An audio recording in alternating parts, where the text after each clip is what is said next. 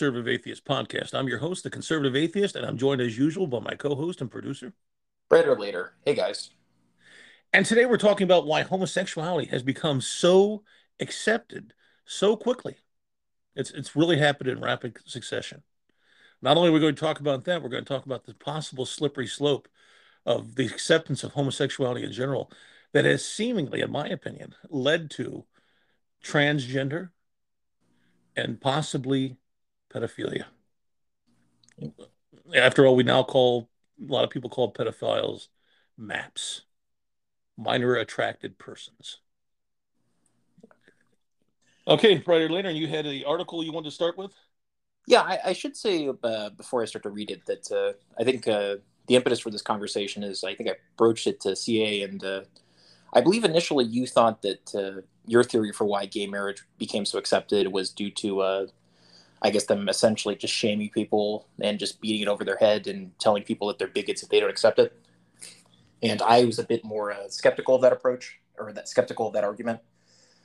And I found a, as an I always thought that probably had something more to do with kind of an in-group kind of bias, and it would just kind of uh, permeate people's people's in groups would just be permeated by gay people uh, kind of naturally, and that's what led to the acceptance. And to kind of back up this argument, uh, the best kind of defense I found of this particular argument came from a Washington Post article from 2019 that uh, had to deal with this which uh, it was a it was a categorized as perspective, and it had to do with uh, why did gay marriage become uh, defended, or why did gay marriage become accepted so rapidly? And it started off by showing how unprecedented gay marriage is in regards to other social movements, and it used as an instantiation this, uh, I guess, this gay family, or I guess this uh, evangelical family that had a gay kid. But uh, to start off, it said the more connections America made with gay or lesbian people, the more positive their attitudes toward them became a trend social science is called the contact hypothesis. And families like the Augustins were forced to resolve an internal dilemma that social science is called cognitive dissonance. When two beliefs come into co- our conflict in our minds, our brains are not good at just holding the conflict. We have to resolve the conflict. Yeah, I mean that's true, and I and I do believe that I do believe that. Uh, I, I mean, there's there's things in this article that has changed my mind but I definitely think the whole shame and uh, and social pressures have also played a role in it. Yeah, I would definitely uh, concede that uh, that's definitely part of the picture. But I think there is truly, a, and maybe some people have seen it from their own instance, but you have to understand. A lot of people just presuppose gay people are bad from their own ethical or moral system, and then they kind of run into that kind of runs uh, that kind of runs into some trouble when if you have a gay loved one, you know, and the question is, okay, if they're doing something that's horribly sinful and we love them, should uh, what do we do? Do we just kind of jettison our belief, or do we essentially jettison our kid? You know, and as kind of the article says, I mean, that kind of like cognitive dissonance, or that kind of, or what would often lead to cognitive dis- dissonance, that's going to cause a lot of mental strife, and I think you need to get out of it. And I, I realize that the alternative, some people might uh, kind of heed what's going on there and say, okay, well, that might be a problem. But some people, I've heard Christians also say that. Uh, oh well they're sinning but uh, they we all sin so it's okay which i actually don't think that's that plausible i mean when i think of a sinner i think of somebody that's doing horrible things and i can't imagine a parent just saying okay my kid's a horrific sinner but i still love them you know it just seems especially with something that's such a integral part of their identity like their sexuality you know well well there are people that have sons and daughters that are criminals that are murderers that are you know part of the mafia bank robbers drug dealers and they say I hate the sin that they're committing, but I still love the person. Yeah, but so that you know, that that does exist. Yeah, I'd still say with uh, I mean, I've still seen gay people that, uh, or not gay people, uh, a lot of evangelical Christians will say stuff like that. I just still think it's too far fetched, and I still think you're in some sort of cognitive dissonance, and I don't think that's enough of a reprieve for them. But uh, the other thing that's sort of cool to read the next paragraph, uh, the article kind of compares it with other movements, social movements that haven't gained as much of a plurality so fast or as much acceptance so fast. And it says, if the relationships gay and lesbian people have with those close to them were so crucial in building support for the gay rights movement, why haven't these connections been as instrumental in changing attitudes about African Americans, the elderly, or overweight people? So this kind of poses the question of uh, why is it the case that gay marriage uh, uh, garnered so much acceptance, whereas uh, other movements didn't? which uh, I think there's kind of a politically incorrect opinion for that. But uh, it then goes on to say what might be different about the gay community? Banaji speculated is that even before a person came out, love was in place. A parent or coworker already knows and loves a gay person and then discovers a person's sexuality, which is often not obvious right away. That I think is a very different that I think is very different from something like age or race or body weight that just presents itself immediately upon seeing a person for the first time. Right. Yeah. Which uh I will say the the one thing that doesn't make sense is that uh, they keep uh, positing or shoehorning in uh, body weight, which I don't know if that causes much stigma or much strife. I mean, I've been overweight in my life, and I don't feel particularly oppressed over it. You know. Yeah, and and families. I mean, maybe in public, uh, maybe somebody could give somebody a dirty look or something, or snicker, or say something that's not so nice. But as far as like you know, in families and all that, I don't think I don't think it's as big a deal as what people are making out. Yeah. Also, it makes no sense because uh, like somebody could get fat later in life, you know, and you could still love them. and the, right, exactly. It's uh, which I, I kind of undercuts their idea because the whole point with uh, being gay is that you're typically going to come out later in life, and before that point, you're not going to know. So you should right. Know. But uh, the other problem I have with uh, because it's not uh, not much of a well, not really a problem, but uh, I, I, think this also is a good argument for my kind of instance because if you look at all the other social movements that uh, just do not gain as much salience or much acceptance, which uh, the the one difference that gay marriage has or gay rights has is that uh, you really do not know if a person's gay, and in that sense, they can really kind of seep into your in group uh, uh, unnoticedly, and then eventually they're probably going to come out as gay. But once they come out as gay, they're typically going to be seen as kind of kind of part of like your tribal or your family or what have you, right? And therefore become more accepted, which I think once again is another argument for this kind of inducing some sort of cognitive dissonance. I'm not. I'm not as. I personally am not as accepting of homosexuality as the, I think a lot of people are. Um, I I don't have anything against homosexuals. I don't want to see them harmed. Um, I don't go out of my way to make them, you know, to hurt their feelings or whatever. But uh, I, they do make me feel uncomfortable. Uh, it, it does make me, you know, there's the ick factor. And I used to think that that I just felt that way about gay men, and I was okay with lesbians. But if you've ever been around butch lesbians, I kind of feel that way about them too, just the way I do the gay guys. Maybe the feminine lesbians not as much, but the butch the butch lesbians just as almost not quite, but almost as in my mind as repulsive and repugnant as as the uh, gay males.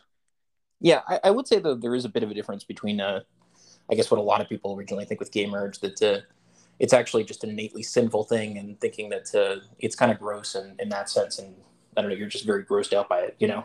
Yeah, well, with me, I, I it's not sinful because I'm an atheist, but it, it's it just seems unnatural to me. It really yeah. does. It's uh, it's you know, people say, "Well, I can't help the way I feel." Well, I can't help the way I feel. Yeah, that's true. You don't choose to be a homosexual, and I don't choose to be uh, disgusted by it. Right. Yeah, I uh, I think that's a fair argument. Yeah, I, I it's, it's not a choice. It's an it's an automatic knee jerk reaction. Yeah, those bigots are claiming that uh, your innate disgust of homosexuality is a choice. Right. Just a, their their their their love for penis is is uh, innate, but my my disgust for them loving penis is somehow a choice. So I don't think that's how it works. Yeah, I should say going on, it, it touches a little bit more on the, oh, I highlighted this and it touches a little bit more on kind of the racial aspect or, or differentiating it with the racial aspect, saying geographic and social segregation play roles too. It's hard for bias challenging face to face contact to take place when Africans Americans and the elderly, for example, are not well integrated into neighborhoods or social spaces due to the present day and historic discrimination. So I guess I would obviously kind of push back against this hypothesis and a big reason why I push back against this hypothesis, and this is where I made it a little bit politically incorrect, is that, uh, well, I think uh, it's definitely the case that you can have a lot of positive uh, interactions with people, and that could change your view views. I think it's the case that uh, there are some pretty bad groups, or some some groups that uh, don't have the best values and don't live in the best atmosphere or environments or produce the best environments. You know. So, so I truly have no idea why anybody has anything against somebody that's old. I don't. I have I have no idea why people I mean, can they be somewhat annoying sometimes in certain situations? And is it frustrating and aggravating when they seem like they're completely clueless? Of course it does. But to truly say that you have something against them, I I, I don't I don't get that. Um, as far as uh, other, you know, say black people, for instance, uh, there's a lot of there's a lot of other factors that are involved. without deep, you know, there's there's violent crime stats, there's all sorts of statistics, there's all sorts of other other issues that play, that come into fact come into play, and uh, you know, so um, I don't think it's I don't think it's apples and apples. Yeah, this kind of like contact hypothesis that they seem to be cashing all their theory out of, or cashing everything out of uh, to support their theory. The problem with that is, well, their idea is, is that if you any anybody you get to know, first of all, that's not true on an individual basis. It's not true on a group basis.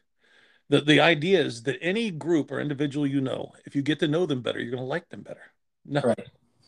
I've met many many people where I was okay with them, or I was indifferent, or I even liked them at the beginning, and uh, the more I got to know them, the more I couldn't stand the person. So if that's true about that's true about individuals, why could it not be true about groups?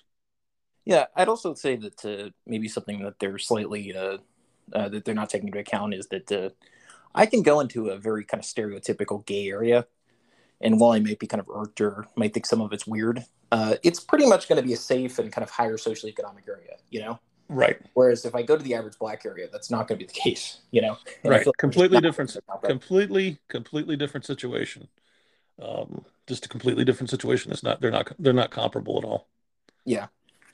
So I guess uh, going on, we're almost done. It says, "What perhaps what's perhaps most surprising is that support for same-sex marriage has increased among nearly all demographic groups across different generations, partisan lines, and religious faiths. Even among the most persistent religious groups, white evangelical Protestants like the Augustine family, support for same-sex marriage has grown from 11% in 2004 to 29% in 2019, according to Pew." So I support I'm an, again, I'm an atheist. I, I, I always have to say that you know, you think conservative atheist, the name would be enough, but it's it never is. So, people are constantly asking, oh, well, you know, what? Because God says so. So I, I have to keep reiterating, I'm an atheist, but I'm against gay marriage. And here's my here's my rationale behind being uh, uh, behind being against gay marriage. Uh, all things being equal, if a child is coming up for adoption, all things being equal, and every time I say this, somebody says, "Well, what if the the heterosexual couple is uh, drug addicted axe murderers and the gay couple are, you know, Supreme Court justices?" Uh, no. I will repeat: all things being equal, the the child should go to the heterosexual couple, and it's because it's they truly get a male female masculine feminine role model. It's the most it's the optimal way. It's the most natural way um, it, I think it gives the most balance to a child's upbringing and development, especially in the early stages of life. Yeah, yeah. I, I now say- I do. Well, let me say this: I do support. I do support gay civil unions, and I'm not saying that gay people shouldn't be able to adopt. I'm just saying if it becomes between a heterosexual couple and a homosexual couple, all things being equal, the child should go to the heterosexual couple. Just like if it's a, it's a, it's a, a couple versus a a uh, single person, a single uh, parent adoption, it should go to the couple because the child has a better chance of being raised by two parents than just one. Yeah, um, I, I, should say to this kind of paragraph, uh, this kind of this actually is decent. This is uh, I think good evidence and bad evidence for the argument that uh, this has to do with uh, I guess more people, more people just coming out as gay and then just having to resolve it uh, or else, or else them accepting them, or else just staying in cognitive dissonance. But the one thing that I think that supports it is okay, you, it shows universally that all groups accept gay, gay people more and more. And what can be the one common denominator, the most plausible common denominator? They have kind of gay people, or they have gay family members or gay people in their group that's a when they're when they are initially in their group, they don't realize they're gay, and then they come out as gay, and then they have to, once they and there they already love them, or how do you have some affinity for them, and they're they have to say that okay, well, what do we do here? You know, that's well, I, I, but my here's my problem with that. So you you're not it, it, to me if you're if you do that, and I'm not saying that you shouldn't do it, and I'm not saying that I don't understand. I, I can understand somebody doing that, but to me, if you're sticking by your principles, then finding out that you have a family member or a friend that's gay shouldn't change your principles. Yeah, well, I should say because that, that the, because that means that you're you're biased and you're using emotions and not logic. And yeah. I always I try to use logic. Yeah, I should say that. Uh, I guess what I'm kind of defending right now is I'm not using it from a normative position. I'm just saying how human nature tends to operate. You know, right, right. Which, uh, though, though I would say the other kind of part that undercuts this is that uh, it is the case that uh, black people are the least supportive of gay marriage, even though you have seen huge strides in that direction. And it's also the case that black people tend to be the most uh, well, at least from studies I've seen from the Huffington Post, that uh, they tend to be the most openly gay and they tend to be the most uh, uh, closeted gay. You know, so yes. The question is if uh, I mean, does it just say that maybe gay I don't know black people are most more likely to be Christians than uh, any other group in this country? Does that just I, say? I saw some strange daytime talk show many, many, many, many years ago. I don't even remember who the host was. I don't remember if it was Phil Donahue. I don't remember if it was Oprah. I don't remember if it was Montel Williams. I don't remember who the hell it was. Jerry Springer. I don't think it was Jerry Springer. I don't remember. But the title of the show was Down Low Men. and apparently that's a euphemism for bisexual men that are in the closet and uh, they're talking about how these so-called down low men in the black community were spreading uh, venereal diseases, including HIV, uh, to women in the community. And uh, it was the, I think it's the first time I ever heard the term down low man. I had no idea what the hell they were talking about. That's why I, I watched part of the program. As to, I was like, what the hell's a down low man?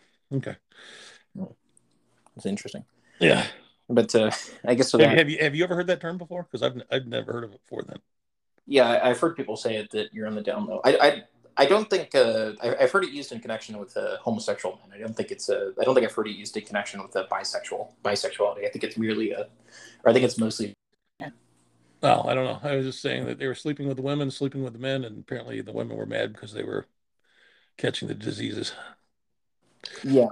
So uh, that, was the, that, was the, premise of the show. Yeah, I should say that uh, I highlighted two more things. I'll, I'll just read both of them off at once. Yeah, go ahead. But there was something different about uh, the gay and lesbian community compared with other minority groups. They were in every social, socioeconomic, and racial group, every generation in small towns and big cities. Unlike other demographics, sexuality is a dimension that is everywhere, Banaji said. It is not segregated. And I guess the last thing this article, or the last thing I highlighted, says, in conservative evangelical circles like the like the Augustins, the work of changing minds happens ever even more slowly. But evangelical LGBTQ activist Brandon Robertson said he has seen small but significant shifts, particularly as many mo- moderates and mainstream pastors resort to simply not talking about the issue, which Robertson sees as a positive leap or a positive step. Yeah, but if if it's a if it's a problem and it actually it actually speaks about it in the Bible, then why wouldn't you talk about it? Yeah. I just unless you're just I mean I understand there's there's Christians that just think it's better just ignore parts of the Bible. And if that's your position, okay, all right.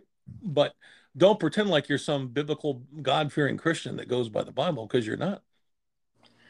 Yeah, I, I should say that uh, it's a bit of an aside, but uh, the one thing I, I, guess I would challenge a bit is that, uh, and you've even made this point that uh, you like when you view kind of a religious reformation, you view as just them ignoring kind of the bad things. And right.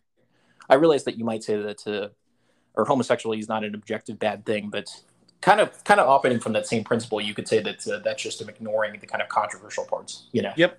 Yep. That's what they do. it's not like there's any ambiguity. That it's pretty pretty clear cut. Yeah.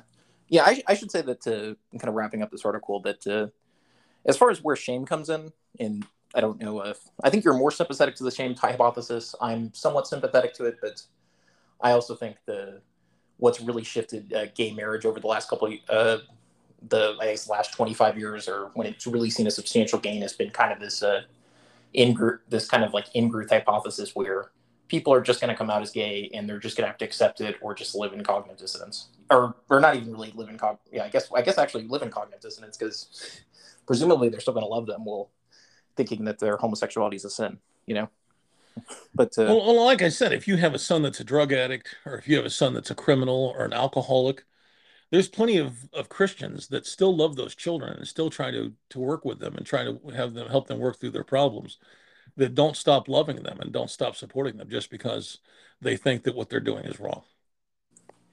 Yeah, I would say though that uh, there's kind of a conservative. This is where I would probably uh, disagree a bit, and I'm not quite as make, much making a normative as I'm just making kind of a descriptive.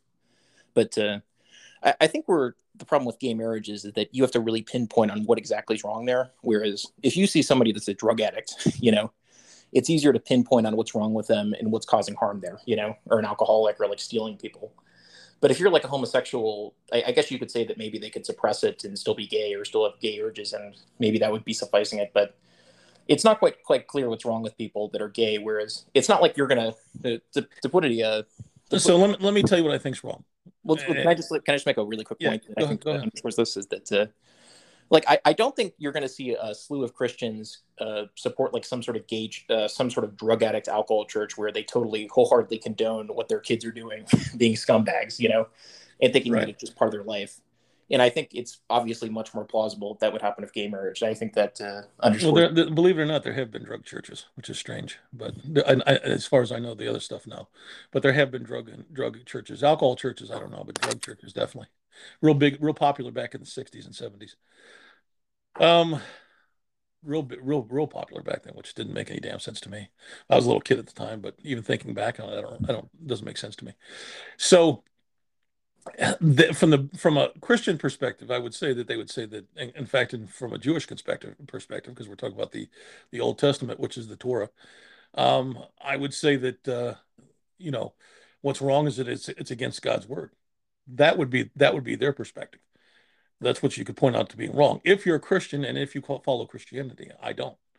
Now, from my perspective, uh, I consider it a type of, and this is this makes a lot of people mad. It makes people madder than makes people angrier than when I when people say that they're uh, that they're committing a sin or it's a choice. I don't think it's a choice. I think it's a type of birth defect.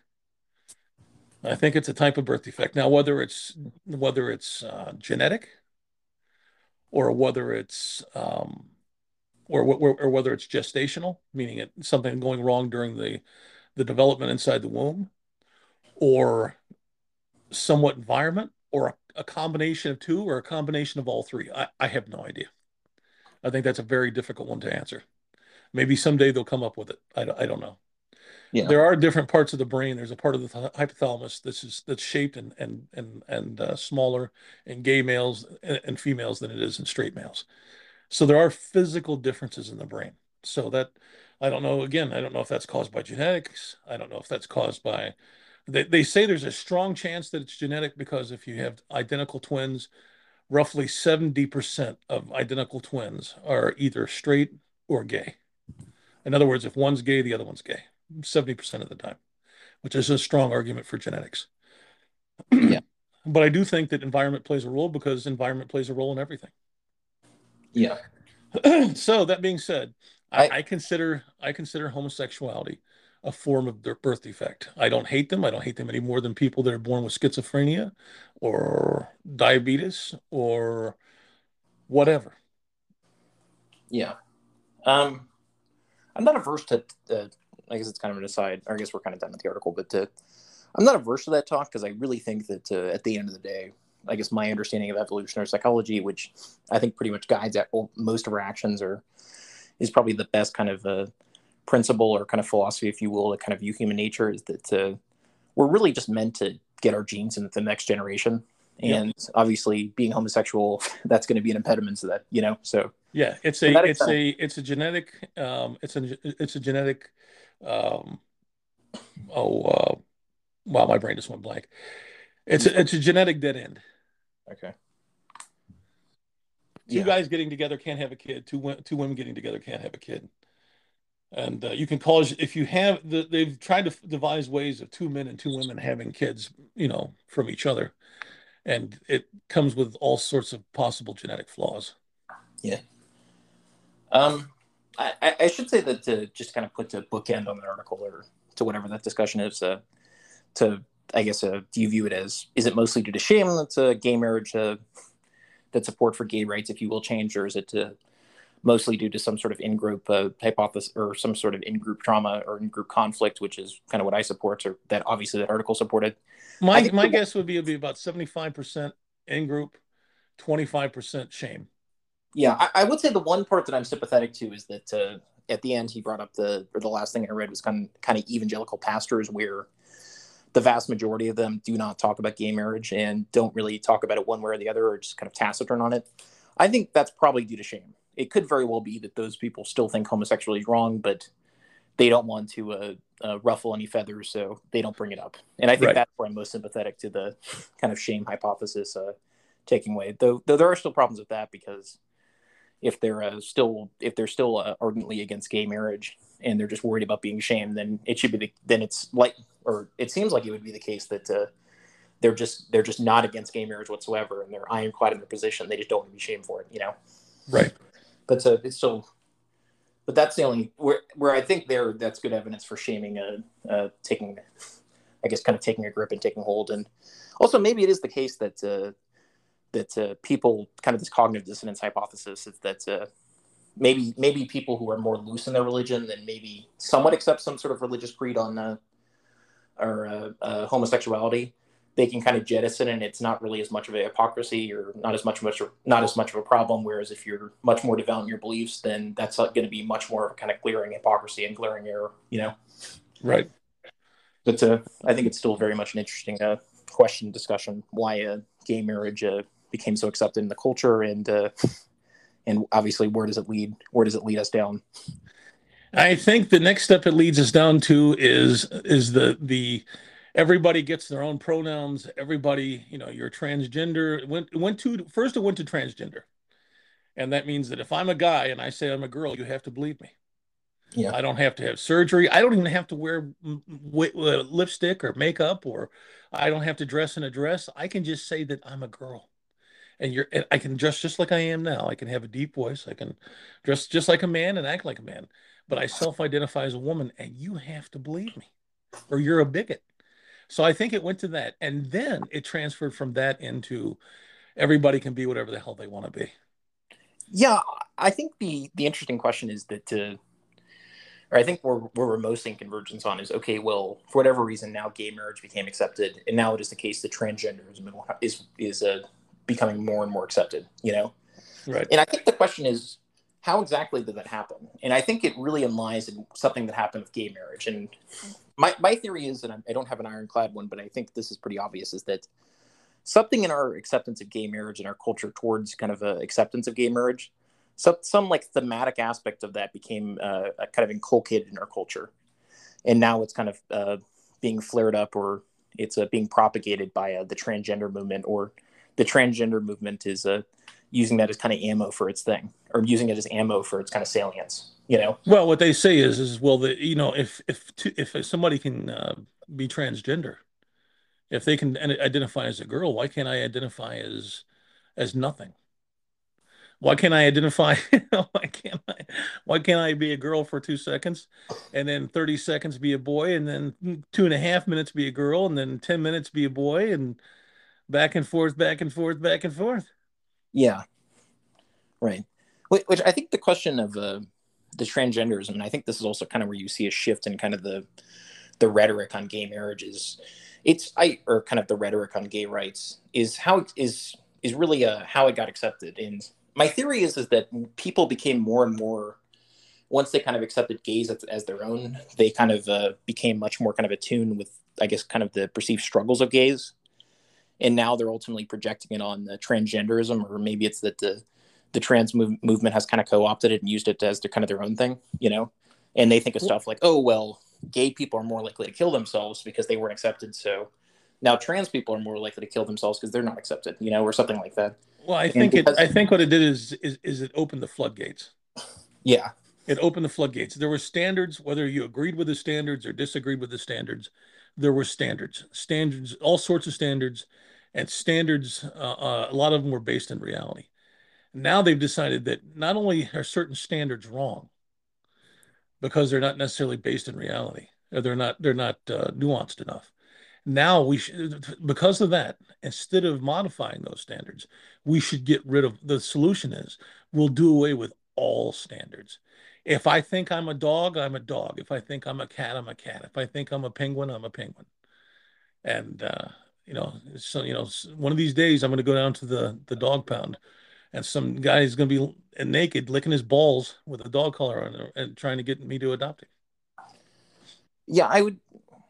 I, I think I would. I would agree with that to some extent because I think there's been this cultural shift where kind of what was originally seen as kind of the out group has become the in group and the in, in kind of like a, a, overall kind of societal stance and now what was once the in group or or kind of the values the in-group hold are kind of being jettisoned for the out-group and just being, uh, I guess, maligned and stigmatized, which I, I, don't think it has as much to do with perhaps as much of a relativism as it just has a, oh, we're going to accept these people and you people have these sorts of views or these sorts of values. You're, you're bigots or something, you know? Right. which uh, I, I should say kind of uh, underscoring this a little bit more what i've always been interested in is andrew sullivan's take on the gay marriage movement which uh, he thought that uh, kind of the pre he thought the kind of the first like uh, i don't know the era first era of the gay rights movement or the, kind of the impetus in america was in the 70s and these people were very much kind of tied to the new left where they saw kind of like the mainstream society as just bourgeois and horrible, and they had no problem seeing as being seen as recalcitrant. So therefore, they didn't care about something like gay marriage, which uh, today is viewed as like the the most imperative proxy for gay rights. But uh, he thought that Andrew Sullivan's theory is that it's starting in the 90s and the 2000s, the kind of gay community started becoming or started becoming more conventional and they they started putting an emphasis on things like gay marriage and that we wanted this from kind of a lot of conventional arguments and he thought that he thought in a way that's what actually kind of spurred gay marriage. And he also one of the things he thought in the 90s and 2000s was that when people would argue gay marriage, they weren't quite as maligning them as much, and they weren't saying, "Oh, well, you're going to go kill yourself." And I, I hear a lot of the rhetoric at the time. It's like, "Oh, what's going to happen when gay married gay people get married? They're going to get married. What happens when gay marriage is allowed? They're going to get married." Which, like it or not, it seems kind of innocuous. From that that rhetoric seems kind of innocuous. Gotcha. It, today, Today, so, when I see it, it's much more belligerent. it's. I was just going to say one more thing. Today, when I see kind of the rhetoric, it's much more belligerent. It's that if you don't accept gay people, then they're going to kill themselves or something. And I think there's a question of uh, how that became, how that shift uh, uh, was ushered in. So to take a little commercial break, and this is not a solicited commercial. I don't get paid a thing for this, and neither does a brighter later. I'm going to recommend something, and I've never recommended anything on this on this podcast. I'm going to re- recommend the con- comic strip StoneToss.com. Stone S T O N E T O S S.com. Very funny. Talks about politics. Talks about social issues. Do I agree with all the different comics that he puts up? No, I don't. But a lot of good stuff. So check it out. Um, yeah, I, I, I, the idea that any if you don't agree with someone or you don't support their claims, that you're you're causing them to die is, is ridiculous. If you decide to kill yourself because I refuse to believe that you're a penguin, then I, I guess that's your choice. But I'm not going to change reality for you. I'm not going to lie for you uh, because you're threatening to kill yourself. Yeah. You know, it could just be with the kind of why I guess transgenderism and all the other stuff that I'd argue is a slippery slope uh, became kind of propagated due to the gay marriage or due kind of gay gay rights becoming more accepted. It could be that now it's just that uh, because gay people essentially argued, okay, this is innate in me. Uh, I like being gay. It's not a mental illness or something, or that we're normal or whatever, or we want to fit in that uh, that's essentially what like transgender people are doing. They're saying, "Oh, well, I'm trans. I just want to fit into society, and you need to accept me like you did with the gay people." You know. well, the, the, well, let me say this: the only the only problem I have with the only only real problem I have with uh, with with homosexuality is when they when they're determined that other people have to accept it instead of just be living their own lives. So there's a couple there's a couple of problems. There's counterproductive. Of it. I bring this up all the time if you want to be if you're a homosexual and you're part of the homosexual community and you want to be accepted as main part of mainstream society you have to stop throwing on a carnival freak show every year in the form of the gay pride parade. If you're out there walking around half naked or naked and wearing leather chaps uh, and a cod piece and you're you're performing sex acts in the middle of the street in front of families and children for all to see nobody in their right mind is going to ever accept you now, if your goal is just to, just to shove in everybody's faces and say, "Too bad, what are you going to do about it?" Then, then okay, you've achieved your goal. But if you truly want to be seen as as a, as a normal part of society, then that's counterproductive to your stated goal. So, is your stated goal really your stated goal? That's really the bottom line. Yeah, I, I definitely concur with that, and I, I would say, kind of a, harkening back to kind of Andrew Sullivan's take on it he thought starting in like the 90s and the 2000s that they particularly put an emphasis on okay don't put on the carnival freak shows. Look like normal people you know try to blend in which i don't know if this is quite an irony but uh, once they get gay rights they start to going totally back or or uh, they start going back to the carnival freak shows in the nth degree you know which yep. which does kind of make you wonder what exactly was going on the whole time. Right. You know was it that they were just uh, was it that uh, they just wanted gay rights by any any means possible, and then it was uh, once they got it, they just didn't give a shit, and they kind of what I guess uh, back to kind of Andrew Sullivan, where he thought that uh, they made like a conservative case for gay rights where they just love each other and marriage is supposed to be socially kind of a stable thing or a stabilizer that uh, that's what the that's what they were arguing for gay marriage. And then that eventually just got thrown out the uh, out the wayside. And once they got it they just said screw it. We don't need to argue anymore. And now you have to accept us you know? Yep that's exactly what it is in my opinion and of course you know that also kind of dovetails into pedophilia uh, pedophilia as we all know uh, you know, talking about the gay rights parade.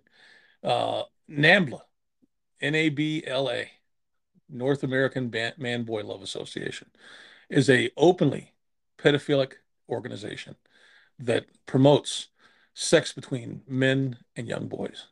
And they have a sister organization, but I forget what it's called. And it used to be in North America. It used to just be in the United States and Canada, but now it's it's spread. It's got branches all over the world. And they participated. They were allowed to participate, openly participate in the gay pride parades for at least 20 years. For at least since the early early early 70s into the early 90s.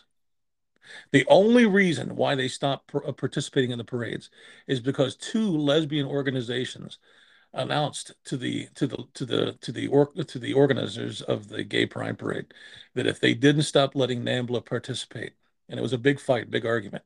If they didn't stop letting NAMBLA participate, they were going to make a big stink in the media and they were going to boycott the parade and suggest other people do. Yeah. So if that hadn't have happened, there's a good chance that NAMBLA would still be marching in the gay pride parades. And now we're calling pedophiles. In fact, a woman, a teacher was just fired for this. She was in an English class and she was saying, don't make fun of pedophiles. Don't call them pedophiles. Don't make fun of people that want to have sex with five year old children. They can't help it. Just call them MAPS, minor attracted persons. I say, and I know you don't completely agree with me on this, but it went from homosexuality to transgender to non binary. Everybody gets their own gender to um, I think I think the next one's going to be well, no, no, no. There was a stopgap. There's also people that believe that they're wolves and cats and dogs and all sorts of other crap. But I think the next stop on the on the on the on the railroad is pedophilia. In fact, I think we're already here. Yeah, we, we obviously already discussed that. Uh, remember that? Remember the gay woman that said that if she had known that it was going to lead to this, she never would have fought for her rights to be a lesbian. Yeah, remember, remember us. Remember, remember us playing that during the one of the one of the podcast episodes. Yeah. So it's well, not just me seeing this. Yeah. I, I, I should say that uh, where I do think this ultimately has become a slippery slope, and I already brought up how I think something became inculcated, and people are now much more empathetic to kind of trans or particularly transgenders or transgen or trans people. And obviously, my main kind of umbrage with that is that, uh, I mean, with transgenderism, you seem to, I mean, you can look at the data. Their, their mental well being does not get better, and their comorbid their comorbidities, their mental comorbidities are off the wall. You know, and they don't get better when uh, they transition. What says to me that uh, you know it might be the case that this is actually whether we like it or not, or or whether we whether we want to be sympathetic with them, or whether whether we want to uh, dislike the practice. It could just very well just be a mental illness. You know. Oh, it's definitely a mental illness, in my opinion. Yeah. And with with mental illnesses, you don't uh, you don't encourage, you don't condone, much less encourage mental illnesses. You try to give them proper proper psychiatric care if you encourage or condone mental illness, you're actually doing uh, really you're you know you're you're doing a lot of harm to that person. Yeah, and their families and the community at large. Yeah, I, I should say though with the transgenderism is that uh, I mean I, I, was reading a Pew Research uh, poll that said in 2021 uh, it, they, people were asked if they think that the the advent of transgender transgenderism is good for society, and I only 38% said yes to some degree and then the rest were either indifferent or they were against it, which says to me that uh, it's not quite that we're taking this hook, line, and sinker. You know that uh, uh, this has been accepted at nauseum, which I think you have to ask the question of why exactly, and is it going to be the case that uh, it will eventually become accepted? Which I well, hold up. The, the, well, the socio-political uh, landscape is is on a pendulum, and we've been swinging to the left for a long time now And I'm really, really hoping that we hit the tipping point and we start swinging back in the other direction. People keep saying, oh, this looks like we're getting ready to swing back in the other direction, or it looks like we're starting to. I really hope that happens because if it doesn't, society is just going to come unglued. Yeah, I would say that uh, I'm somewhat holding out hope, though. Terribly optimistic, as evidenced by case by particularly the Nordic countries where we're seeing them ban kind of a transgender or hormone therapy. Right. And I mean, could you imagine if they did something like like imagine what the equivalent would be for gay, I guess, gay rights in their eyes, and a country stymied that, you know? Right. Which says to me that uh, they are to some extent listening to the data and they're coming back to kind of ration uh, reason as opposed to just being a purely uh, going off on their own emotions. So to that extent, I'm somewhat sympathetic, or I somewhat hope that uh, optimistic. Yeah. Yeah. Or yeah, definitely. But uh, I don't know. I don't know if I'm uh, uh, totally hopeful or or totally know what the future is going to hold on a lot of this stuff. Yeah, I, I don't know because there, there's some there's some people that you know the, the societies go back and forth on the uh, on on the pendulum, but there are some some societies that swing so far in one direction that they just collapse, and we saw that with the Roman Empire. We've seen that with a lot of empires, and so the Roman Empire lasted for a thousand years. I mean, we've only been on here for like not even not even three hundred years. So is it very possible that we're going to collapse? I mean, who knows? If things don't change soon, we definitely will. Yeah, well, I mean, if the transgender kind of frenzy keeps going, and the, I mean, I mean, the part where I'm probably very pessimistic on is that something like 17% of uh, Gen Z now identify as LGBTQ, when it's the case that only like less than 2% of people identify as gay, you know? Right. Which, one, there's a couple ways you could look at it. You could say that okay, well, gay marriage was the first thing, and now and now there's 17 percent of, and now that's only like less than two percent of people, whereas a huge slew of people now identify as trans and all other stuff where that wasn't the case before, and that makes you wonder, okay, what happened here? You know? Yeah, it's well, it's like Bill Maher said, it's called trans trender. Right. It's a trendy thing. Yeah. It's it's it's it's definitely not a trend I would have saw coming. Yeah. But hey, I'm the guy that saw Yo MTV Raps there was there was MTV and MTV played pop songs and rock songs and songs from the 70s and black and white and everything else Hispanic. And uh, it was great. And then all of a sudden they came up with a show that came on like once a day or once a week for an hour called Yo MTV Raps. And I was like oh this this rap music is such shit. It's gonna it's gonna be like it's it's gonna be like um, disco. It's gonna be a, a you know it's gonna be a fad. It's gonna go away. It's it's total shit and now here we are. And uh you know there's no there's there, there are no rock videos. There's no videos of any kind on mtv and uh rap is all over the place. It's infected everybody. So it may look like a trend that's gonna that's gonna uh, you know eventually collapse but it may not. So are you saying that uh, we should just listen to whatever prediction you make and uh, think the opposite? Yes. Based on the rap music yes. Right. Yeah i don't I, I don't quite know. I mean, I, I think the the transgenderism kind of frenzy, as I've said before, I think it has something to do with uh, now people are more empathetic to them, and they kind of uh, they can uh, they they use like kind of gay rights as a backdrop where we see people like chemi- chemically castrated for being gay or just in prison, and we're like, oh man, that was absolutely horrific, you know. And then we right. think the same things happen to transgenderism. I mean, Douglas Murray, this is his theory on kind of the trans frenzy, and obviously he's a gay man for those who don't know, the British comment, uh, the British writer, but uh, his theory is that uh, yeah, you got to make sure because everybody when it's, it's kind of like Robert Spencer and Robert and uh, Robert Spencer and Richard Spencer. They get they get the two guys. Uh, so uh, Douglas Murray is a British uh, commentator. He's a political pundit out of the UK, whereas uh, um, Charles, Murray. Charles Murray is is a, a writer and critical thinker here in the United States. Two different people Yeah, but to be fair, they they probably hate both of them, or at least those who at least right. Both of them We're going to hate both of them. But they're, uh, they're not they're not that, that different uh, ideologically.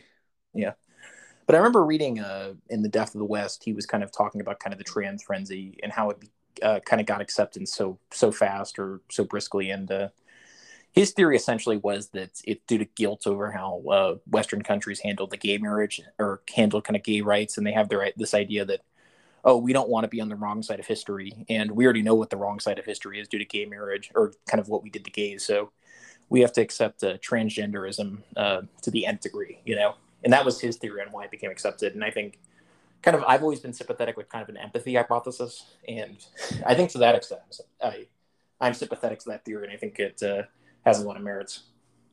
Well, I'm going to say right now, and I've said this a million times, I am not going to accept transgenderism as a as a re- real thing, beyond being a mental illness. Yeah. I'm not going to when somebody claims that they're a dog and, and they're a human being. I'm not going to accept that they're a dog. If they claim they're a cat, they're not. I'm not going to accept they're a cat. If they're born a man, I'm not going to accept that they're a woman. And if they're born a woman, I'm not going to accept that they're a man. And that's really the bottom line. You got to draw a line somewhere. Jesus Christ. Yeah. I would say that uh, I would I would hold the same view, though I think we we hold it for different reasons. Mine would be well, yours seems to be more so it's so antithetical to reality that uh, why should we keep propagating it? And mine would more so be that uh, you know it's not quite clear if this is actually going to be good for their kind of like mental their kind of their psyche or their mental health. So we probably couldn't shouldn't keep this charade along. And in my in my mind, I would feel guilty in a way just keep calling them by uh, whatever kind of pronoun they make up because I feel like I would keep keep their kind of transgender kind of uh, I don't know delusion delusion uh, going and uh, I don't think that would help them whatsoever. You know. Well, it's even worse than that. They're trans transitioning small children. Yeah. And most, I think, small children. I think it's like seventy nine percent of of uh, children that that experience some gender dysphoria grow out of it by the time they hit puberty. Right. Well, if you're already transitioning them and you're you're giving them things like Lupron and and that's a you know a testosterone suppressor and various other things that to transition them, you're fucking the kids you know makeup up from the beginning and you're destroying that child. Yeah. Oh, you've changed your mind. You were just going through a fad. Well, too fucking late now. Yeah. Well, we should say back to kind of these liberals that love to argue that uh, or I guess I guess it could be anyone who accepts gay marriage, but it's particularly liberals that they'll argue, oh well, we need to accept gay marriage because it's a it's a part of their thing or it's an immutable characteristic or something, and they they uh, apply the same logic to kind of transgender people and say that uh, oh well, this is what they are, we need to accept this, or else we're being bigoted or something like that. But the problem with that is that uh, the argument in the former case works fairly well because I mean I don't think I don't think anyone actually believes that uh, gen- or conversion therapy is going to work for gay people, no. and that's why it becomes particularly malicious. But the case of transgenderism, as you just outlined, a lot of people who identify as trans or seem to have some sort of uh, gender dysphoria, they in transition, a lot of them will kind of detransition and say, "Okay, I don't I don't have those feelings anymore," you know. Yep. Which says, in a way, that uh, their uh, their old uh, nemesis uh, conversion therapy might actually have some validity for in the case of trans people, you know. It may not have any validity, any staying power when it comes to homosexuals, but transgender is a whole other thing. I'll say what I've said a million times over. And yes, I have my catchphrases that I that I say on a regular basis. The difference between being a homosexual and being a transgender is the difference between somebody saying, I like to eat cat food, which I can't relate to, but that's possible. And somebody saying I'm an actual cat. One is possible. I can't relate to either one, but one is possible, one is not. You can enjoy eating cat food. You're never going to be a fucking cat. Right. Sorry, yeah. folks. I know reality is a is a bummer, but that's that's just the truth of the matter. Yeah. I, I should uh, go back to kind of uh, what you view as kind of the impetus for this. Do you think? Because I mean, we've we've talked about this a little bit on this podcast, but uh, I, I, typically can hold the view that uh, we're just naturally more empathetic to people and that just becomes and that's really the essence of kind of the slippery slope whereas you don't seem to quite think it's as much kind of the empathy thing. You think it's more so that uh, i guess we live in some sort of postmodern society where there are no objective values and you can just be whatever you want to be yes. that's a lot of people kind of feel. That's exactly what's happening. We've transitioned from an objective uh, objectivist uh, reality uh, an objectivist system to a subjectivist also known as a postmodernist system. So we went from an objectivist system to where there's an objective reality to a subjectivist or postmodernist uh, re- uh, system where everybody gets to choose their own reality. And that simply doesn't work. That's pure chaos. Okay. Well, to what extent would you factor in kind of the empathy hypothesis that uh, people are just naturally going to feel empathy empathy towards people that are different and they're going to think oh I, I have to help these people or be accepting of them because if not they're going to do horrible things and i'm going to be a horrible person. I, I think that's more of a western society thing. I don't think you find that in, in other parts or other cultures. Okay. Well i don't know if that's well i mean the only part i would disagree or my my, my second question that would be that uh, it really only seems to be the case that you're seeing kind of this gendered uh, or a lot of this kind of woke uh, craziness or woke frenzy in regards to kind of a sexuality and gender uh, uh, in the West, and that a lot of like Middle East doesn't put up with it. I, this doesn't seem to be a phenomenon in East Asia. Well, there, there's some there's some countries that that have been dipping into this bullshit for a long time, and I'll give you a couple examples: Thailand, uh, Singapore. Um, what's another good one? Um, oh crap! What's the, what's the country where everybody where a lot of the call centers are out of? India? No, I mean yeah, India. India is a good one. India is a good example. Why can't who's where would Pacquiao fight out of? Oh, Philippines. Philippines. Philippines. So Southeast Asia. Southeast Asia has has a real issue. Has a has a weird thing with like lady boys and all this other bullshit. And they've had that that that kind of crazy shit going on for a very very long time. And another country that's had some weird shit like that going on is Brazil. It's really popular in Brazil. It's really popular in the Philippines. It's really popular in uh, Singapore uh, and uh, Malaysia and you know India, places like that. Why I don't know. Those those particular cultures seem to really really go for this nonsense. The only thing where I would disagree with that a bit, in that uh, I mean, I, I, we've obviously all heard of like Filipino lady boy kind of uh, tropes or stereotypes, but uh, I, I don't know if those countries actually actually as a whole accept a lot of that stuff and they probably just view it as kind of a more recalcitrance or more of kind of a i don't know an, an outsider kind of thing you know? I don't know. Because i don't think been, ne- never been to those never been to never i've always wanted to go to uh oh um fuck man why can i never think of this country we were just talking about it. Philippines. Phil, I don't know. I, you know what? I, I've always wanted to go to the Philippines. I don't know if I'd like it because I was told by a friend of mine that spent some time in the Philippines that don't go anywhere in South Asia and South Southeast Asia if you don't love uh, bugs, mosquitoes and spiders and yeah, uh, lizards be... and all kinds of shit crawling all over you in the middle of the night.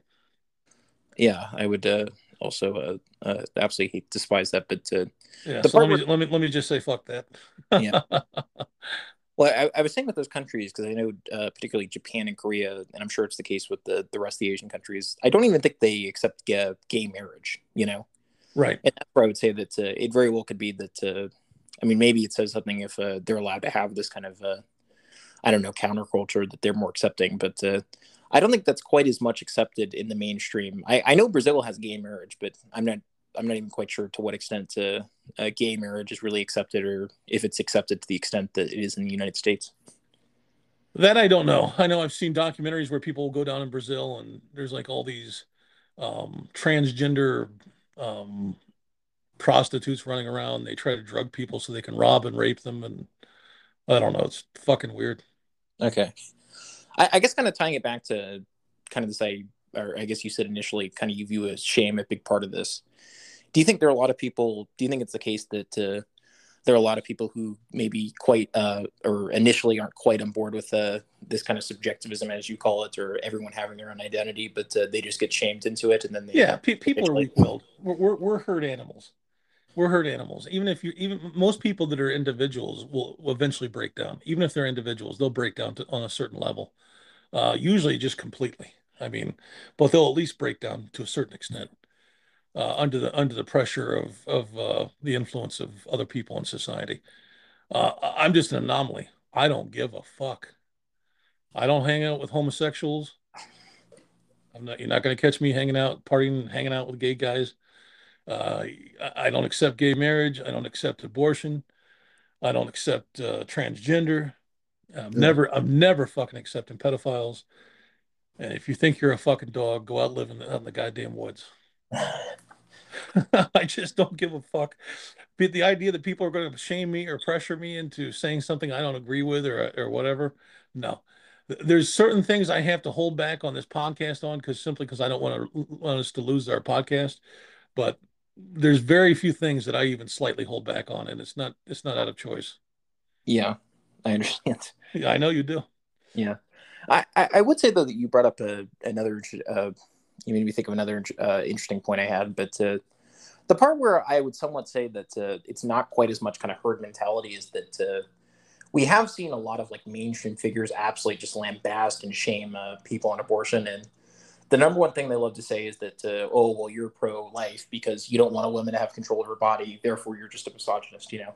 Which where i think this is pertinent is that you actually don't see a shift in you don't see a shift in uh, abortion or people who are pro-choice and pro-life and it's more or less kind of state also or it's it's more or less been ossified whereas you do see a substantial shift in things like gay marriage you know? Yeah. Which I, I think maybe maybe says that there is hope or maybe says it's just pulling on different strings. I'm not quite sure. Yeah I, I, don't understand the idea that we want to control women's bodies. Nobody gives a fuck about controlling women's bodies. I don't understand where they come up with that idea from. I, I guess they can't think of anything else and so they're grasping at straws and that's the only thing they can come up with. I, yeah. I don't know. I, I couldn't care less about controlling your body. If it was only your body and there wasn't another life involved that that you know uh, there's two believe it or not contrary to popular myth with certain women and and uh, you know jelly spine cowardly no balls men liberals basically uh, th- there's two parents. There's a there's a father and a mother. And there's grandparents and there's a community and there's a society. And so nobody gives a rat's ass. You know the people that are against suicide? Yeah. hey you want to commit suicide? Find a bridge Right. Nobody's stopping you. If you're wait, if you're like, hey, I'm gonna go kill myself, I'll be like, all right, I'm gonna get myself a snack. Yeah. Well, I... if you change your mind, I'll be drinking a Pepsi and sitting here eating some chips. Yeah. I, I should say my main point there is that uh, where where I would probably push back on this kind of shame hypothesis, and I'm wondering if it's just a this totally just becoming herd mentality. Is that uh, I mean, you could definitely argue that's probably the case with gay that's a big part of gay marriage, but that doesn't seem to be another thing like like uh, uh, abortion, where it is the case that we've seen the mainstream just absolutely absolutely just shame and lambast anyone that's pro-life. Those people don't seem to capitulate, whereas it has to be the case that a lot of those people eventually capitulate on gay marriage. You know, which I think makes you wonder if uh, why is that the case, or if you if you even accept that premise. Well, I, I don't know, and I'll tell you that there they have been, the the pro life movement has capitulated quite a bit actually. Excuse me, and I'll tell you what I mean. When I was a teenager back in the '80s, and I first got involved in Operation Rescue and various other pro life organizations that did protests and marches in Washington. When I first got involved in all that, and uh, you know, I'm, I'm not as involved as I was because you know, for one thing, abortion is now basically illegal in Ohio but when I when I uh, when I first got involved in all that, there was armies of protesters protesting abortion, and I mean literally armies. It was it was something to behold. Honestly, it was it was amazing. None, none of them were violent. None of these protesters were punching anybody or hitting any. They always show it in the movies, but that I was around for all of it. None of that was happening. Nobody was doing that. Nobody was saying, I'm going to, you know, hurt you or I'm going to kill you or, you know, you're a scumbag or no, nobody said that shit. Everybody was like begging them not to kill their baby and stuff like that. There were people that laid down in front of the door of Planned Parenthood or an abortion clinic, but nobody like put their hands on anybody. That that just never happened. Uh, the police did hurt people to move them of the way to the door. I remember seeing this one guy. He, they picked him up by his wrist from behind his back and, and pulled his arm so high up it, it dislocated his shoulder um, for no reason. He was already handcuffed. Yeah. So I guess they were pissed because he wouldn't get up. But um, but slowly but surely, there's still people that protest in front of abortion clinics, still people that protest in front of Planned Parenthoods. Probably not now, but the numbers started to dwindle and dwindle and dwindle and dwindle and dwindle. Still people doing it, but not nearly as many. Not, I mean, there's still people out there that I'm sure those people were still pro life, but not nearly as active. Yeah. And I, and, and uh, you know, not, then they got to where the Catholic Church, there was people that would protest, but the uh, the first Saturday of every month, the all the Catholic churches would would protest at different Planned Parenthoods, and there'd be there'd be huge crowds. Um, so that they still do that, I believe. I, I don't know if they do it now that the laws that the, that Roe versus Wade has been overturned, but but they used to. So yeah, they they capitulated quite a bit actually, and I, I was really surprised when Roe versus Wade got overturned. Yeah, I, I should say that uh, that that could be true that uh, well, these people might have been browbeaten to submission a bit, and that uh, they they're not as fanatical with their views. They still well, they, they just they, I think they just ran out of steam. Yeah. Well, I think it's more so probably actually, you know what, that could be a case of kind of shaming actually actually paying dividends, but uh, it would be it would be kind of you'd have to qualify it a bit in regards to other things because uh, it's still the case, at least on surveys, these people are just as likely to be pro-life. They might they just might not be as open about it, you know. Which typically it seems like uh, if you're gonna be if you're gonna shame people or or uh, comporting with the rest of the data, that if they're gonna shame people, then they're actually gonna change their views views on things. But uh, that that's interesting. I didn't think about it that way. Yeah. Yep. Yeah. So yeah, yeah, definitely. You know, there was some. There's been some holdouts. I was one of them, but uh, to be honest with you, towards the end, I just never thought it was going to happen. I was still going to protest it because I'm still going to fight the good fight. I'm still going to fight what's right for what's right. But Roe versus Wade being overturned, I just I I just had completely given up hope. Yeah, well, and now it's overturned, baby. And for all those jackass liberals that like to chant what does democracy looks like? This is what democracy looks like. Well, that's what I'm saying to you now, you pieces of shit. What does democracy look like? This is what democracy looks like. So, you want to have an abortion in Ohio outside our legal restrictions? Go right ahead. You can spend some time in prison. Yeah. Right. Uh, I'm trying to think if there's anything else we we we didn't really touch as much on kind of our disagreement or to to what extent our disagreement is on uh, uh, uh pedophilia or pedophilia itself becoming more accepted. What's what's what's what's your take? The only part where I disagree with that is I think that they'll I think that they'll always be able to shame people, and I've always heard Republicans say that, uh, or or Democrats or liberals say that, uh, oh well, you saying this is going to lead to pedophilia, you're straw manning. That's never going to happen. And I, the other part I would kind of push back on is that uh, I know you make the case about MAPs, and I, I think that's not a good that's not a good uh, uh, sign. But uh, I've never seen I've seen some absolutely gender lunatics that will uh, enforce the craziest things on gender ideology, but I've never heard one of these people say the same thing about pedophilia. You know. So what do you think that uh? What do you think that uh, trans transgender story hour is? Uh, what, what, what do you what do you think having small children go to uh, transgender strip clubs and uh, and watching the and giving and, and tipping the transgender uh, strippers as they as they dance provocatively and do the splits and stick their crotches in their face. What do you think? What do you think it's about when they actually have the kids participate and dress up like transgender and dance around for grown men and then accept tips afterwards? Well, I don't know if the what's it. I, have seen people like uh, these transgender, uh, I don't know, these drag queens or whatever, uh-huh. and I've seen them interact with kids, right? Which uh, I think is so, very. So, so, what do you think all that's about? Well, I'm saying I'm, I'm differentiating a bit. I, I definitely have seen the kind of transgender, or I don't even think they're necessarily transgender, but drag queen people. I haven't as much seen like actually like strip clubs where kids participate in. They do. I'll, I'll, I'll, I'll give I'll give you the videos. Okay. Well, I'm wondering to the extent that you think it's going on. I don't. I don't want it to go on at all. Yeah. Well, I'm saying that that's not a good sign. It's just that you should expect those same people to start to say that, oh, it's okay if you want to have relationships with uh, very underage kids. You know, of course. But I'm just wondering, have you seen kind of? well, here's here's the sad part. Those kids that are that are that are giving that are tipping these uh, transgender strippers, and and that are dressing up transgender themselves, and and doing dancing for grown men. There was one in Ohio. I used to have the video. I'm not sure if I still have the video or not, but it was a I believe it was outside of Toledo. But they call them trans. They call it a trans kid stripper or something like that. It, it was disgusting to watch. So, so here's the thing. Uh, oh God, I lost my train of thought.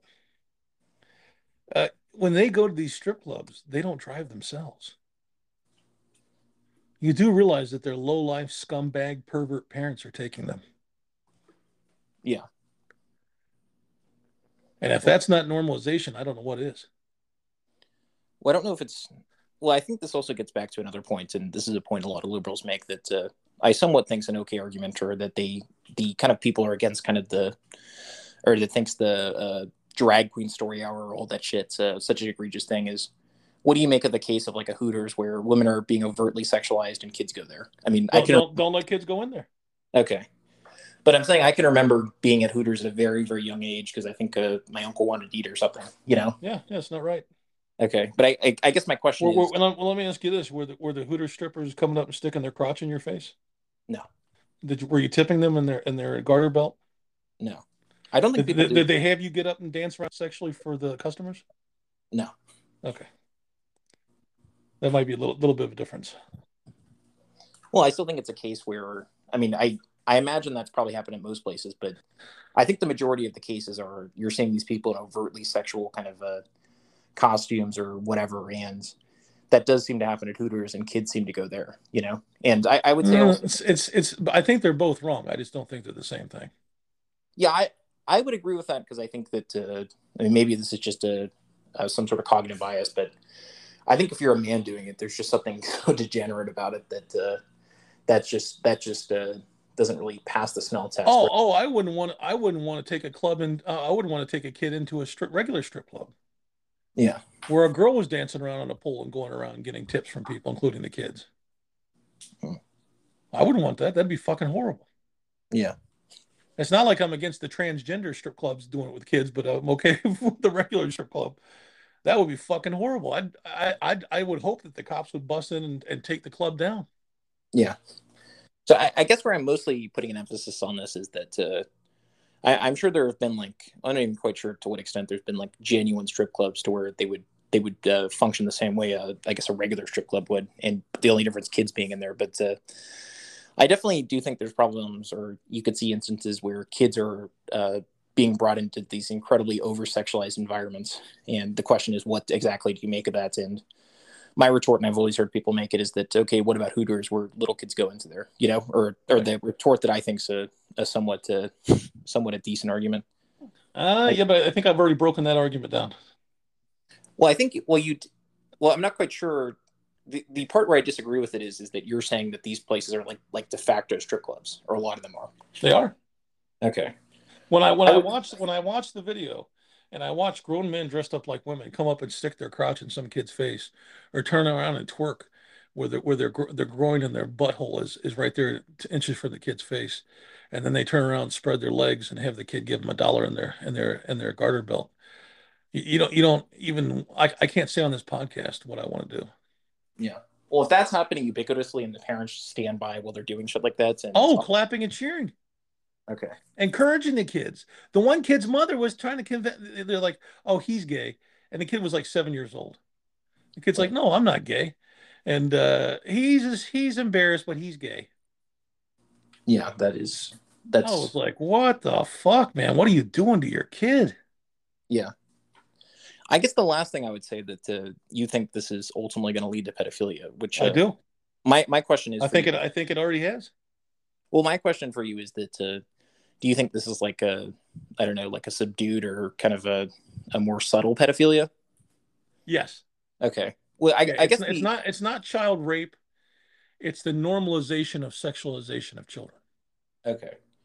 The crux where I would disagree with it a bit, as far as like there's going to be widespread pedophilia, like we're seeing with trans and gay rights acceptances, are we seeing mainstream commentators that uh, accept the craziest of the crazy in regards to the trans ideology endorse pedophilia? Well, not right now. Okay. Well, I, I would argue. and that- and and the past when the, when when uh, people would endorse homosexuality they didn't endorse transgender I don't know what the what the point of there that is. Well the point is is that just because they're not doing it doesn't mean it's not heading in that direction doesn't mean it doesn't mean that it eventually won't come to that Well, I understand it's not a proof. I'm just arguing. I, my my my question, or rather, what the argument is, is that uh, if if this is happening before our own eyes and this is becoming so salient, why aren't we seeing uh, a lot of the crazy transgender commentators say that? Uh, oh no, we actually should endorse this. You know? i think we will Okay. Well, I certainly hope not. If uh, yeah i hope not either but i hope i'm wrong. I just don't think i am. Yeah, i really i really hope i'm wrong. Yeah. and I, I I'm, would- not, I'm not i'm not being facetious. I really i really sincerely hope i'm wrong. I just don't think i am. Yeah, I, I would say that uh, the one part that uh, where I'm, I'm very pessimistic about is that uh, if we see a widespread acceptance of people being very empathetic with uh, pedophiles, and I think that's just going to cause, I think that's going to cause disaster. yep.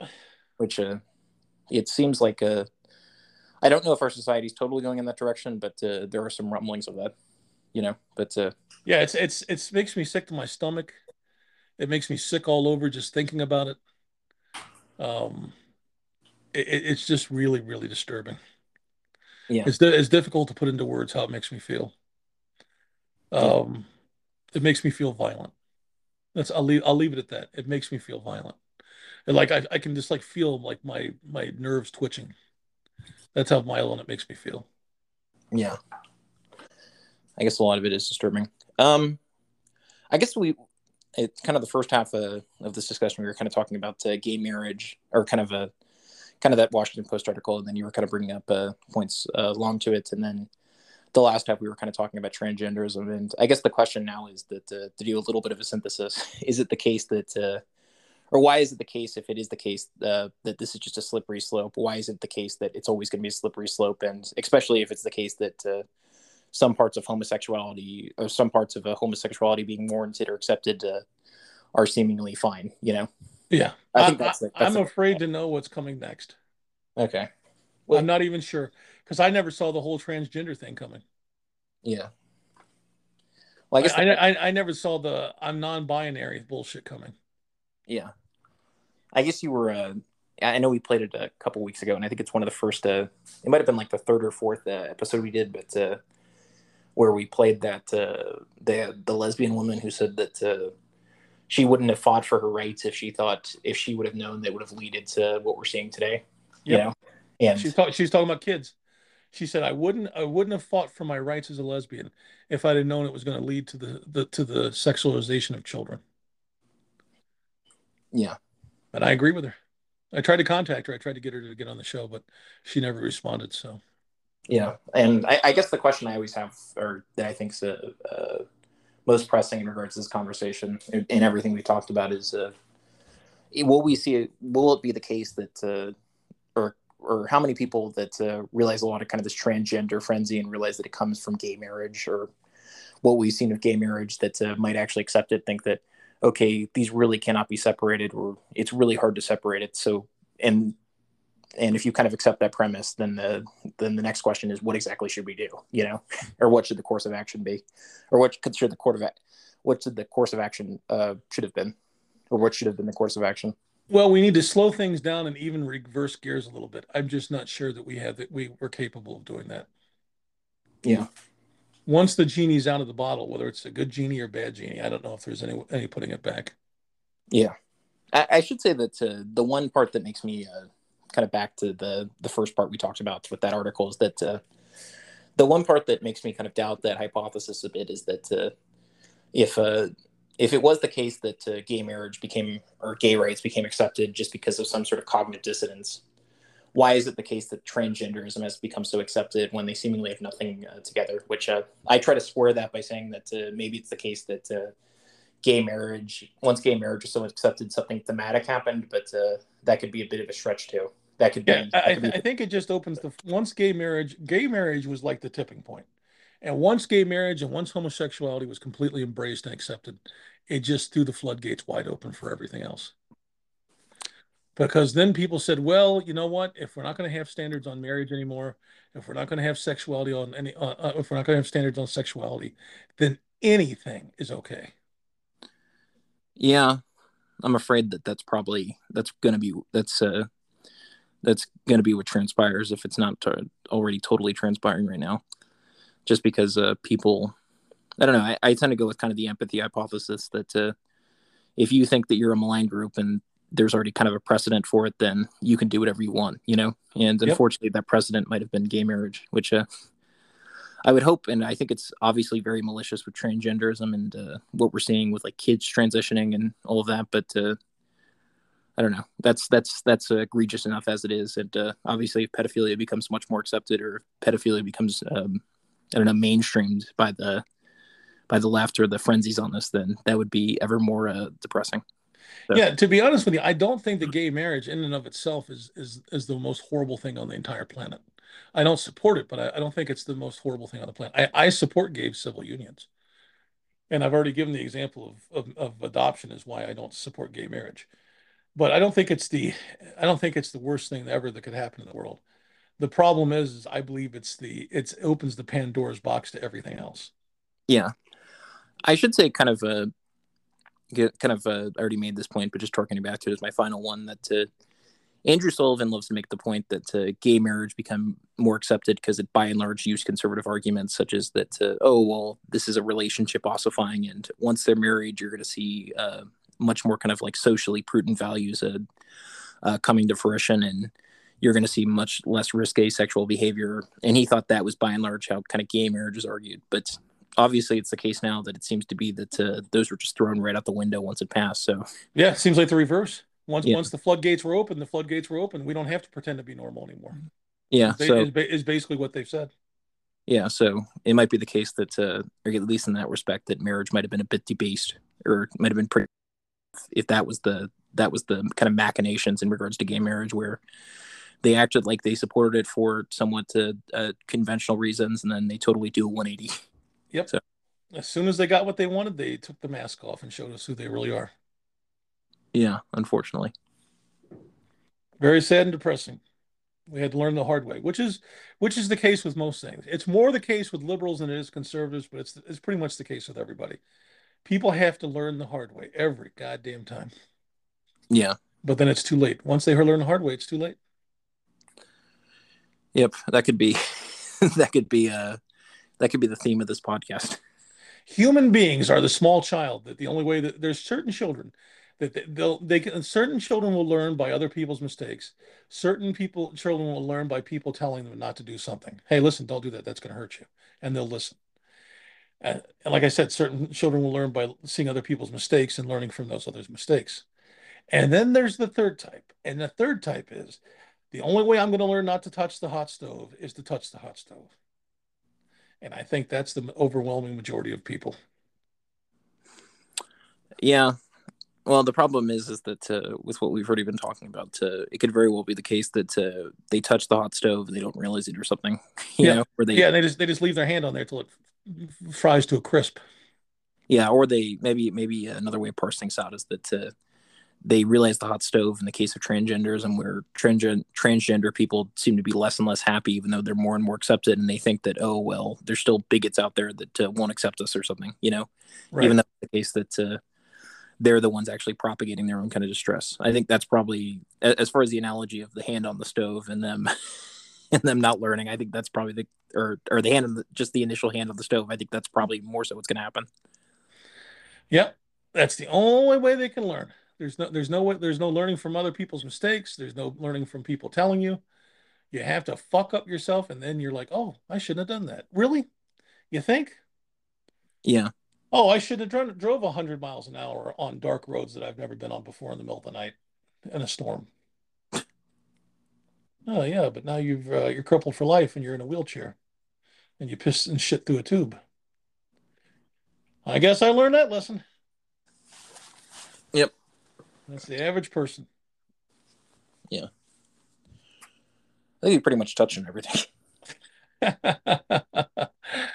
Needless to say, I'm not an optimist nobody can ever accuse me of being an optimist. So I, I think we've touched on pretty much everything. Uh, I think we've laid our cards on the table. Uh, both expressed our positions. Um, we went over that article, which was a decent article. Um, made a lot of points, and uh, I think that's it, folks. So, you know, we discussed uh, the the rapid acceptance of homosexuality in Western civilization uh, and the possible implications when it comes to the slippery slope transgender, non binary, and in my opinion, pedophilia. And let's not forget, I'm a wolf, but I was born a human because God knows I don't want to be a bigot against the wolf people. All right. So we drop, if you like what you heard today, um, we drop an episode Monday through Friday.